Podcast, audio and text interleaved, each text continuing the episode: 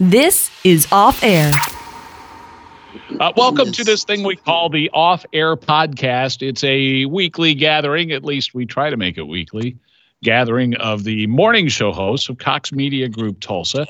That includes me, Dan Potter, and my partner, Rick Corey from the KRMG Morning News, Gus from the Eagle, Matt Bradley, and uh, Matt and Natalie from That's K95 5 FM. And usually Casey Loop from uh, Mix 96.5 is here, but uh, he, what was that? I saw the message. He has a salivary cyst. Well, he What doesn't. His even dog does. that? His dog does. What is, oh, okay. I met the dog today. Uh, Okay, I'm I'm glad it's his dog and not him because I thought, man, for a radio announcer, that sounds like serious stuff. You don't want a salivary. Okay, um, I guess the first thing I want to bring up this week is probably something all of us have talked about on our show, and there's sometimes there's topics that I bring up that I know Rick and I have talked about, but you guys being music stations, you probably haven't. But I bet everybody has touched on Representative Justin Humphreys wanting to open up Bigfoot season in Oklahoma. That uh, at least made for some fun on our show this week. Matt, did you guys get? get Oh, for sure. about it? Yeah, you know, first off, if you've ever had Bigfoot, it's good. It's good tender meat. Good stuff. I thought it was, why do we want to kill Bigfoot? Well, apparently, Uh, you know, my- just- honestly, my first concern was, aren't they endangered? I mean, exactly. Uh, but he his bill wants to capture Bigfoot, and of course, the whole it's just it's a publicity stunt meant to drive some tourism into the Broken Bow area and that area down there where uh, you know Bigfoot has been sighted in the past.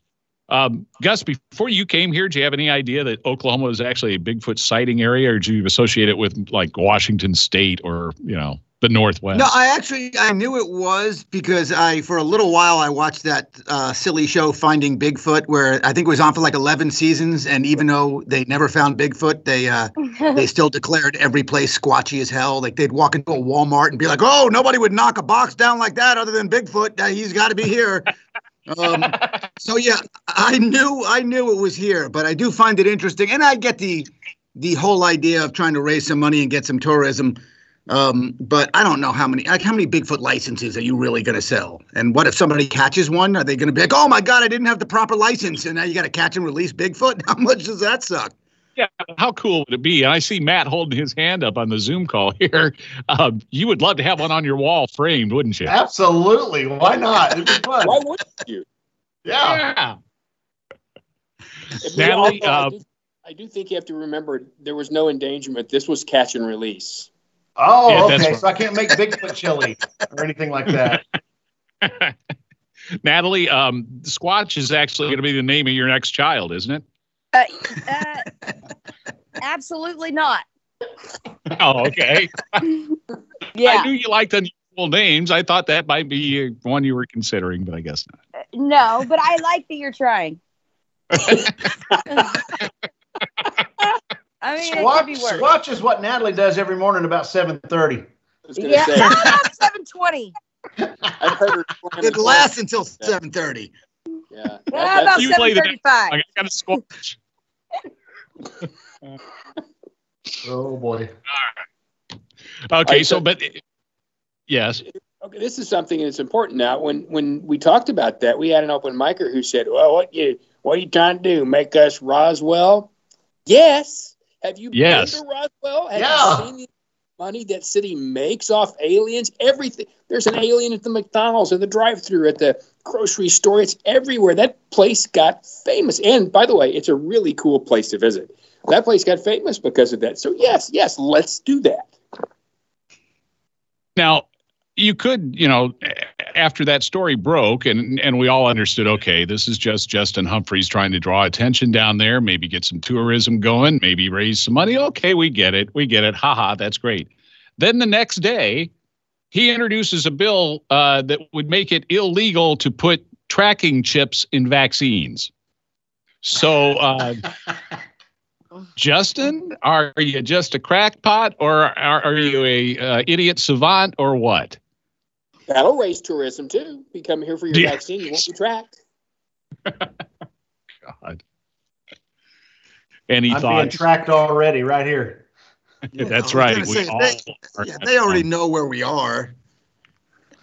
Not fooling anybody, and and I don't know if Bigfoot has to be uh, vaccinated as well. If that's the case, they're going to be way easier to find after this. Could you imagine the team that has to follow you personally? I mean, what? How bored would they be with me? This guy just goes and sits in an office all day. He never does anything, you know? he sure drinks a lot of Fireball. You know, interestingly, that's what the GM had asked the other day about you. So I, I don't know what that means. um, we lost we lost a, a very prolific actor this week, and um, I compared her on the air today to the female Gene Hackman because there was there was a period about 20 years where it seemed like Cloris Leachman and Gene Hackman were in every movie made. Uh, but Cloris Leachman was so versatile as a comedic actor and as a very serious actor. Witness the Last Picture Show.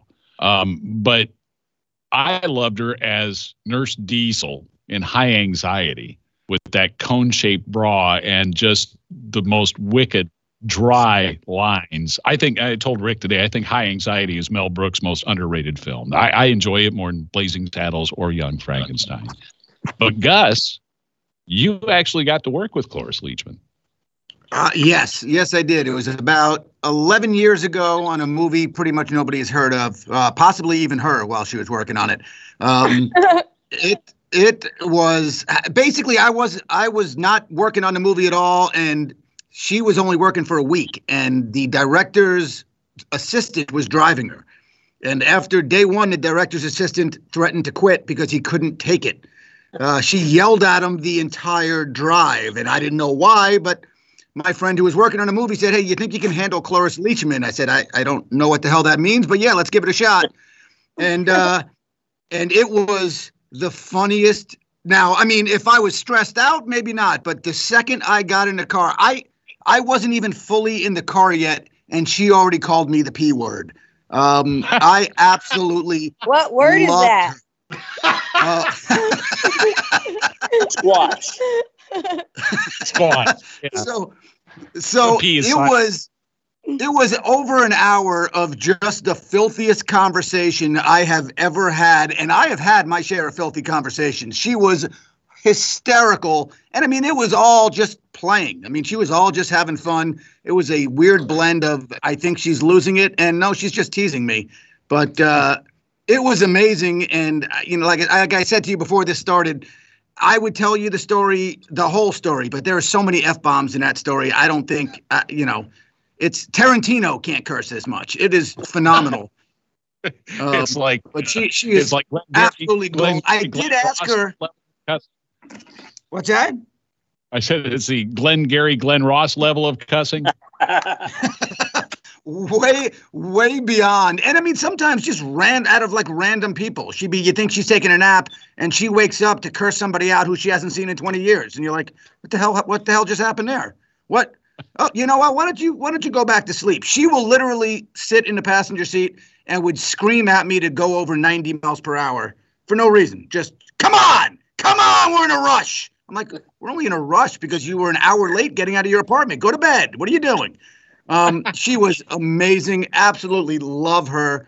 Um, and like I said, I worked with her for one week, and uh, and she gave me a lifetime of stories. She was phenomenal. Just round the horn. Start with Gus. Which is the better movie, Blazing Saddles, Young Frankenstein, or High Anxiety? Uh, my favorite is Blazing Saddles, but I feel like Young Frankenstein's probably a, a better movie. Matt. Same. Uh, I yeah, I got to go with that exact same opinion. Rick. Yeah, I would agree with that too. I mean, I do love high anxiety. The, the, the cool thing about Young Frankenstein, of course, is the story behind why Mel Brooks wasn't in it because he, he couldn't be in his own movie because Gene Wilder said, "I won't do it if you're in it." It was Oh pretty, wow. And that's that's no the idea. only reason he's not in there. I saved Natalie for last because I'm wondering if she's seen any of them. Well, I'm gonna not gonna lie to y'all. I did Google what a Cloris Leachman was, and uh, she was born in 1926, so I don't feel that bad. Uh, Right. I honestly have not seen one of those movies. I'm trying to be cool with y'all, but I Well, don't. I am don't can't. Okay, hang We up on her. Somebody hang up. We on had her. some I leave us an know. open mic. You say we were talking about the uh, Challenger explosion being 35 years ago today. We had an open mic saying, "Yell, Codgers are dating yourselves." Most of us weren't alive then. Well, I Wow, don't that's- remember that. I'll be honest. Yeah. How old would you Yeah. have been in 1986? In what eighty six? I was five or yes, five or six. Minus four. So- no, totally I was six. Actually, She was told there'd be no dumb. math. I was seven. we'll be back next week with another edition of Off Air.